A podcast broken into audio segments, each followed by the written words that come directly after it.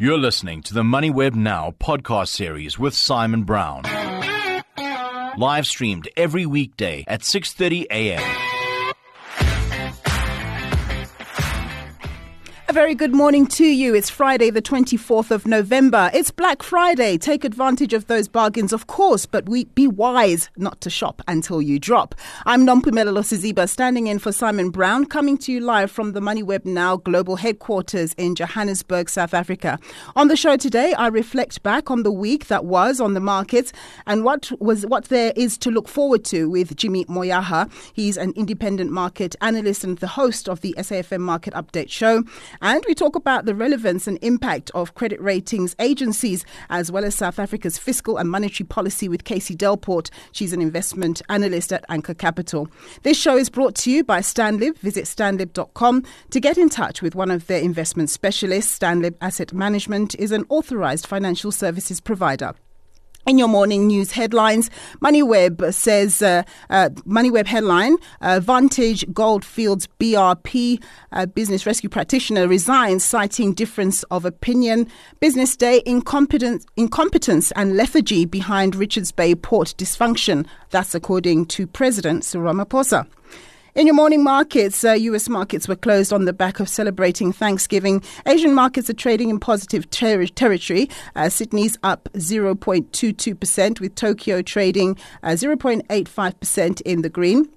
On the commodities front, gold is trading at $1,993 an ounce.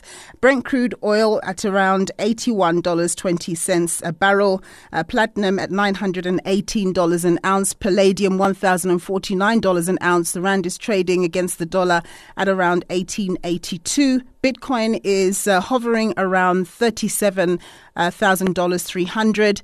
Tencent's share price has taken a dip, now trading at around $324.60.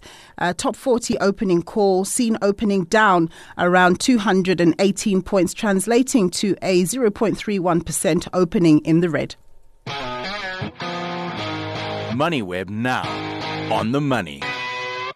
The latter part of this week saw lower volumes traded given national holidays in the United States and Japan, but the dominant narrative this week has been one of optimism that the Fed has likely come to the end of its rating hiking cycle, with market players now even talking about rate cuts as early as March 2024. Perhaps a tad too optimistic, but one never knows. This good vibe has seen a flurry of good days on global markets, but it remains to be seen whether this is going to be sustained. I'm joined by Jimmy Moyaha. He's in independent market analyst and the host of the SAFM Market Update with MoneyWeb Show. Thank you very much, Jimmy, for joining us. So, this week and even the week before, there's been this sense that the worst is over in terms of the Fed raising rates. Do you believe the hype, Jimmy? Good morning, Nompu. Um, the the hype is very difficult to ignore at this stage. I, I wouldn't say I believe it just yet. I think we've seen in the past that uh, data points tend to come out uh, and change narratives quite quickly, especially where it relates to the US. Uh, we've gone through this particular uh, scenario in the past where we where markets had said this is the terminal rate, this is where things are, we're going to move from here. And markets got a little ahead of themselves, and then the Fed had a different rhetoric. But there is a bit of um, sentiment change, and you're seeing that from uh, statements made by the likes of Jay Powell, the Fed chair. Um, and he's, for the first time in a very long time, not sounding as hawkish as he was. Mm. So uh, it, it's very difficult to ignore where, we're, where we stand at the moment. And as you see some of the data points that have come out just in the month of November, we we've gotten uh, jobs numbers pointing to a lower uh, average hourly wage rate. We've gotten a lower NFP, uh, non-farm payrolls numbers. Mm-hmm. Alongside that, we've gotten a moderating CPI number, inflation number from the US, which both suggest uh, individually that the US economy is slowing down, but collectively then suggest that the rate hiking cycle um, may actually be reaching its terminal end. So markets are starting to price that in, starting to s- see where uh, the US economy stands at the moment. Mm-hmm. Um, I think we would probably get one or two more data points as confirmation points. Uh, but at this stage, it does look like we are in for potential rate cuts next year. But if we look at the South African picture as a comparative, uh, we have seen that inflation can be sticky. We've seen that inflation can come all the way down and then start to turn around and tick up. And uh, I think the the main reason for the optimism is probably that um, jobs data from the US. Because if you remember back to, uh, I'd probably say about six to 12 months ago, mm. uh, Jay Powell was very, very clear in all of the Fed meetings to say uh, the average hourly wage rate, um, and that, that's, that was a consistent theme as well throughout the pandemic to say that average hourly wage rate is one of the most important factors for them to be monitoring alongside uh, the unemployment figures and all of that. And so when the, the data that the Fed had been focusing on for so long starts to change and starts to map out a different tra- trajectory, mm-hmm. it's very difficult to ignore the possibility that we have reached this terminal hiking cycle. I think we are in for rate cuts next year, certainly. Uh, whether or not it's Q1 or Q2 of next year, that is probably what we might get confirmation of from the next uh, data set that we'll see. Uh, but rate cuts are definitely on the cards across the globe next year, including South Africa. Mm, let's see. So it's been quite a good week on the local bourse with the top 40 registering gains most days. What stood out for you in the performances? Any particular stocks or sectors?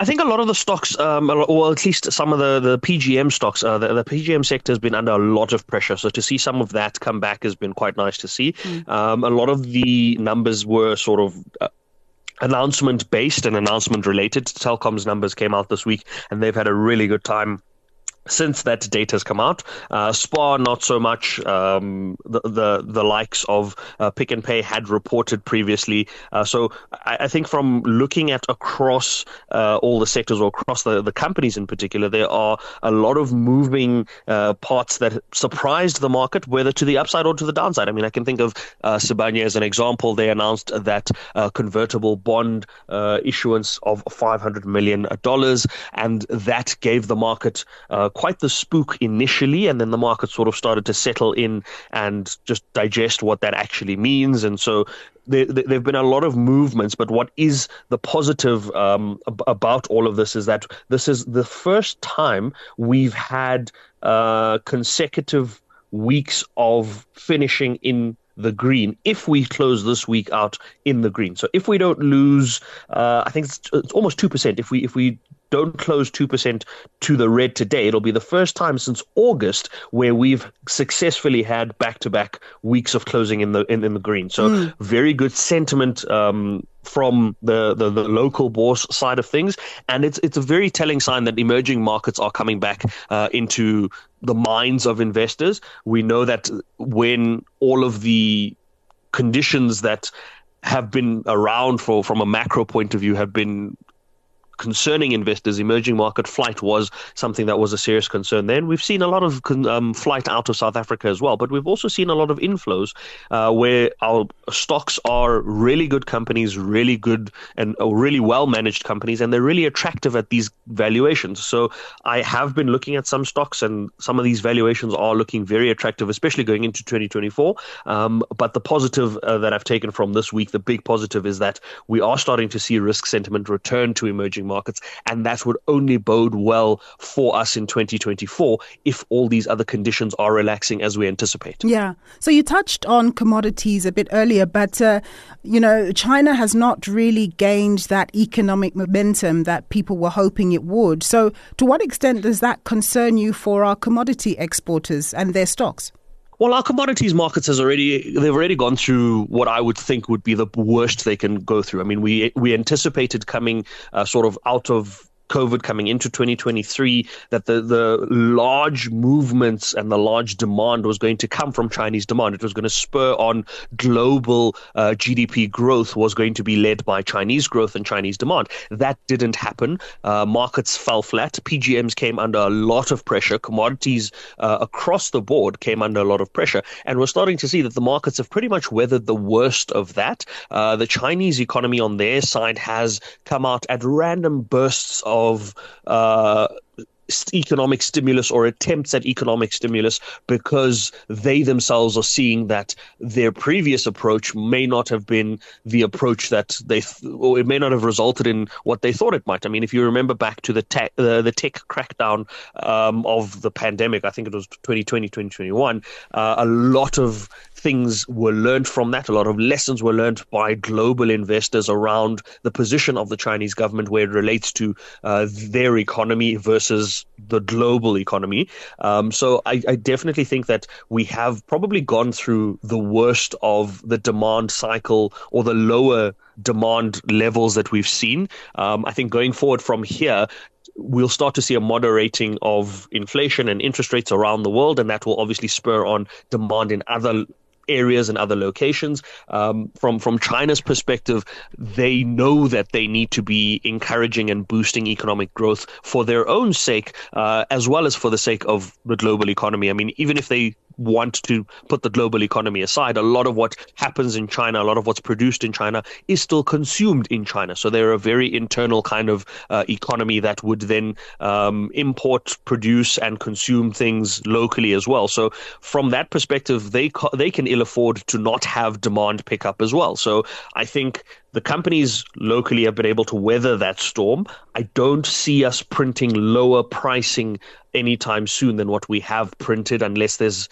major announcements. And um, I'll use Sibanye as another example. I mean, we I sort of anticipated that we could potentially come down to 22 rand on the share, and we did, and we only really came below 22 rand once that convertible note came out. So that wasn't a function of external demand or, or lower commodities pricing. It was more a function of other um, announcements from the company. So from a economic point of view, I think we have um, seen or nearing the bottom end of this uh, economic soft uh, commodities um, soft cycle. Mm. Jimmy, very optimistic view of uh, what uh, we have in store going forward. Thank you very much for your time, Jimmy Moyaha. Uh, he's an independent market analyst.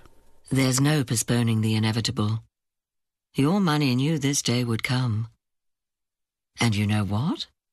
It can hardly wait to start giving some back to you. When you invest in Stanlib's fixed income funds, you can retire earning a regular income off your investments.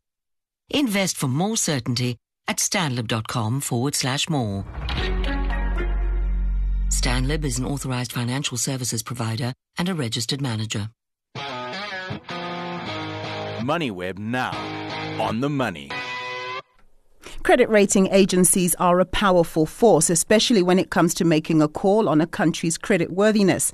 Global investors and market players take to heart the views of the big three credit rating agencies, and their views often determine the extent to which a country has access to finance and at what cost. And with South Africa deemed to be in junk status territory by all three over a decade, it's had to endure government debt bond yields in excess of 12%. I'm joined by Casey Delport. She's an investment analyst in the fixed income division at Anchor Capital. Thank you very much, Casey, for joining us. Just give us a quick reminder of the role of ratings agencies when it comes to sovereign credit and why market players take it so seriously. Good morning, and thank you for having me on the show today. Sure. So, essentially, you know, sovereign credit ratings are really assessments, as you mentioned, you know, provided by credit rating agencies that gauge the credit worthiness of a country's government and its ability to meet financial obligations, particularly debt repayments. So, in turn, you find that these ratings serve as indicators for investors and financial markets to assess the level of risk associated with lending money to a particular government. So what we see is that you know the major credit rating agencies such as Moody's, Standard and Poor's, um, Fitch, etc., they then assign grades or scores to sovereign nations based on these sort of various economic and political factors, and they become sort of the de, de facto base that a lot of investors, particularly in, uh, international investors, use to you know to gauge if, if you want to partake in that particular country's yeah. So, South Africa's credit rating first started to be downgraded to junk in 2012. You'll correct me if I'm wrong. And the ratings agencies kept taking the rating down a further notch as the perception of the country worsened. But even though the country's economic trajectory and challenges have not really been that encouraging for a number of years, there seems to have been a reluctance by the ratings agencies to plunge the country any, any further into junk. Why do you think our sovereign credit, credit rating has been so resilient amid so many challenges, albeit still stuck in junk status? Yeah, it's a bit of an interesting sort of turn of events. I mean, you know, junk status is by no means a, a, credit rating that any any sovereign desires, but I really, you know, this sense it, it really can be construed as, as a bit of a positive that we haven't worsened further and I think it's largely as a result of uh, you know the strong beneficiaries we've been of that of that commodity cycle that we've seen the last few years that really did actually help improve a lot of our sort of fiscal metrics in that sense, the mm. the ones that the credit rating agencies really focus on. And then we take into account, you know, there has been some reform progress across our economy, albeit, you know, incredibly slowly. There has been issues of that popping through. The credit rating agencies as well have seemed uh, quite positive around our sort of um, electricity reform measures and that as well. Um, you know, moving all to more sort of private supply. They see Eskom as a real sort of, and the issues at Eskom and our power supply is a real key uh, key determinant. So that has, I think, been just enough to to keep us sort of, you know, floating on floating um, on water, uh, other than being punched further. I mean, to go, we already you know, we're not just at the brink of sort of junk status or non-investment grade rating. We're actually quite far a few levels down in the metrics already. So I think it would have to be sort of severe downturn for for the rating agencies to uh, plunge us uh, any further.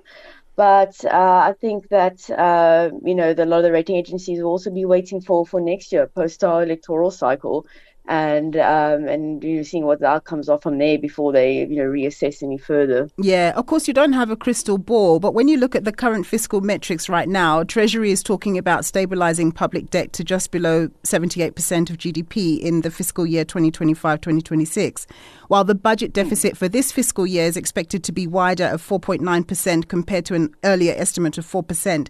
Is South Africa at the precipice of a fiscal disaster or is the country doing enough to help steer us us away from a major crisis?